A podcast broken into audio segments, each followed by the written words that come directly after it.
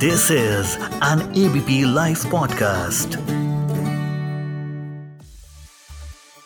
Corona का delta virus अभी गया नहीं है और ओमिक्रॉन वायरस ने अपनी दस्तक देनी शुरू कर दी है।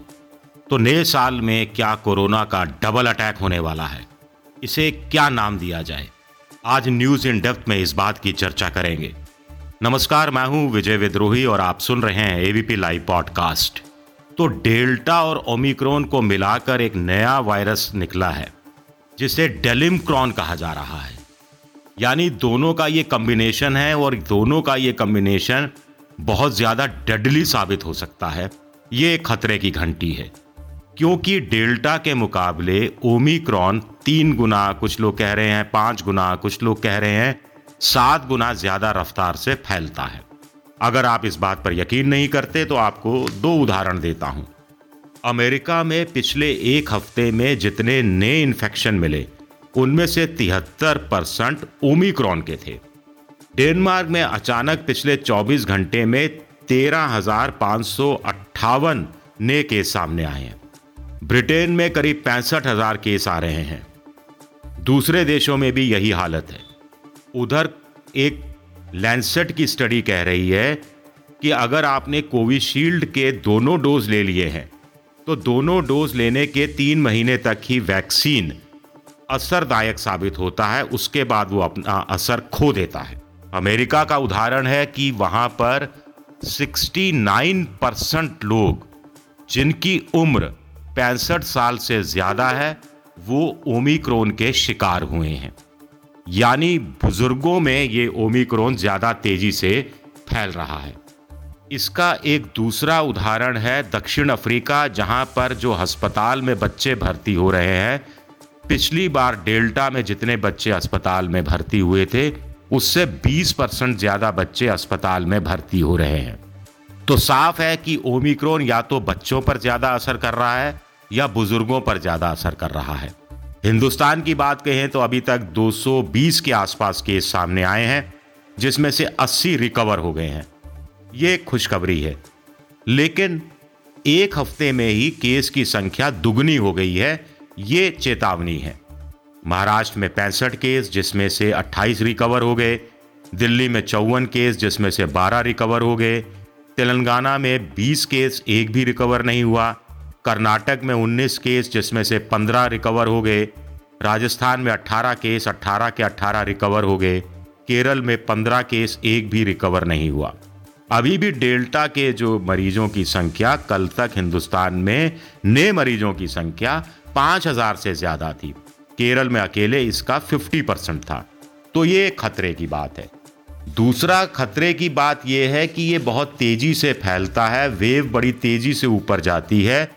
हालाँकि कुछ साइंटिस्टों का कहना है कि इसमें जो हम कहते हैं कि ब्रेक इवन हो गया या हम कहते हैं कि स्टडी हो गया, वो जो चीज़ है, वो भी जल्दी हासिल होती है।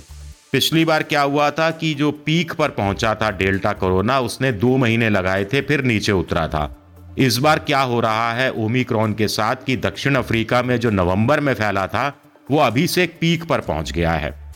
यानी ब्रिटेन में और अमेरिका में आबादी के अनुपात में जितने ओमिक्रोन के मरीज़ मिल रहे हैं, अगर हिंदुस्तान में भी आबादी के हिसाब से ओमिक्रोन के उतने मरीज़ मिलने शुरू हो जाएँ तो ये संख्या 14 लाख लोगों की रोज की होगी। आप इमेजिन कीजिए इससे डॉक्टरों पर पैरामेडिकल स्टाफ पर आईसीयू पर वेंटिलेटर पर, नर्सों पर, वार्ड बॉय पर एंबुलेंस ड्राइवरों पर, कुल मिलाकर हेल्थ स्ट्रक्चर पर कितना विपरीत असर पड़ेगा। डेल्टा में चार लाख, सवा चार लाख ही हो रहे थे। हालाँकि ये बात सही है कि घर में इलाज हो सकेगा। आईसीयू की ज़रूरत बहुत बहुत कम पड़ेगी। चूँकि ये फेफड़ों में दस गुना कम असर करता है डेल्टा के मुकाबले, इसलिए भी राहत की खबर है, लेकिन इसके साथ एक शर्त जुड़ी हुई है। शर्त यह है कि अभी ये प्रयोगशाला में साइंटिस्टों ने साबित किया है। असल में जो ओमिक्रॉन के मरीज़ हैं, उन पर परीक्षण करके कोई अंतिम नतीजे पर साइंटिस्ट नहीं पहुँचे हैं, ये हमारे लिए खतरनाक बात है।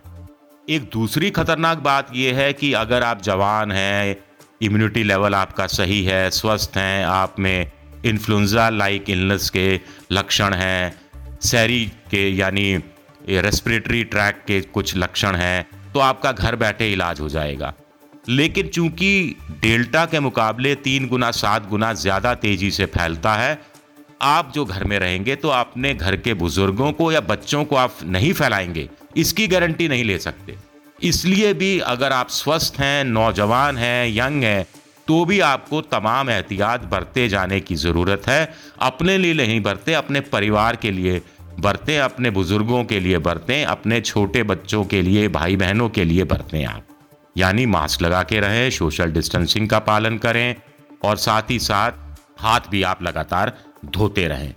अब हो क्या रहा है कि भारत में सख्ती शुरू हो गई है, नया साल 25 दिसंबर, क्रिसमस, उसके बाद मकर संक्रांति। अभी देखिए, गुजरात के जो आठ प्रमुख शहर हैं, अहमदाबाद, राजकोट, सूरत, बड़ोदरा, जामनगर, भावनगर, गांधीनगर, जूनागढ़ में, यहाँ पर साल के अंत तक नाइट कर्फ्यू लगा दिया गया है। कर्नाटक में 30 दिसंबर से 2 जनवरी तक सार्वजनिक स्थलों पर पार्टी या समागम पर रोक लगा दी गई है। मुंबई में बीएमसी के नए निर्देशों के मुताबिक पार्टी में 200 से ज़्यादा लोग आमंत्रित आप नहीं कर सकते। अगर आमंत्रित करना है तो आपको लिखित में अनुमति लेना ज़रूरी होगा। इसी तरह कहा जा रहा है कि जिला स्तर पर दूरदर्शिता बरतनी है, डाटा का विश्लेषण करना है, मोबिलिटी का ध्यान रखना है, और ज़्यादा सख्ती बरतनी है। कलेक्टरों को आदेश दिए जा रहे हैं कि अपने हिसाब से तय करें कि उनके ज़िले में किन मोहल्ले, किन क्लस्टर में ओमिक्रोन फैल रहा है या फैल सकता है, जहाँ कॉन्ट्रैक्ट ट्रेसिंग करनी है, जहाँ सबकी सीक्वेंसेस करनी है, उस तरफ़ ध्यान दें। एक बात यह कही जा रही है, विशेषज्ञ कह रहे हैं भारत सरकार से कि बूस्टर डोज की तरह भारत सरकार को तुरंत फैसला करना चाहिए। कम से कम ऐसे लोग जिनकी आयु पैंसठ साल से ज़्यादा है इनकी संख्या देश में बारह, तेरह, चौदह करोड़ से ज़्यादा नहीं है। इस समय सत्रह करोड़ टीके अलग अलग राज्यों के पास पड़े हैं, जिनका इस्तेमाल अभी नहीं हो पा रहा है। टीकाकरण में भी रफ्तार की ज़रूरत है। कहा गया था कि 31 दिसंबर तक देश की सारी जो आबादी है 18 साल से ऊपर की, उसको दोनों डोज लग जाएँगे, लेकिन अभी 60 परसेंट आबादी को ही दोनों डोज लगे हैं। तो बूस्टर डोज लगाए जाने की ज़रूरत है। फिर ओमिक्रॉन नया वायरस है, नया म्यूटेंट है, इसकी और ज़्यादा R T P C R test कराए जाने की ज़रूरत है, लेकिन टेस्टों की संख्या कम हो गई है। अक्टूबर के महीने में पंद्रह लाख टेस्ट रोज हो रहे थे, अब सिर्फ़ दस लाख टेस्ट रोज हो रहे हैं। बल्कि होना यह चाहिए था कि पंद्रह लाख की संख्या बढ़कर बीस लाख, पच्चीस लाख होती। टीके आज की तारीख में सत्तर, बहत्तर लाख रोज लग रहे हैं, जबकि होना चाहिए था कि इसका दुगने टीके लगते। इसके लिए विशेष अभियान चलाए जाने की ज़रूरत थी। तो ओमिक्रॉन दस्तक दे चुका है। इसका खतरनाक रूप सामने आ रहा है। ये तेज़ी से फैलता है। बहुत बड़ी आबादी को प्रभावित करता है। हेल्थ स्ट्रक्चर जो पिछले डेढ़ साल से वैसे ही दबाव में है, उस पर नए सिरे से दबाव पड़ सकता है। इकोनॉमिक एक्टिविटी जो बड़ी मुश्किल से पटरी पर आती दिख रही थी।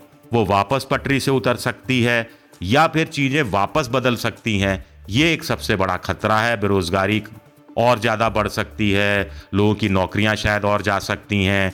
अगर ओमिक्रॉन और तेज़ी से फैलता है, चाहे कम समय के लिए हो।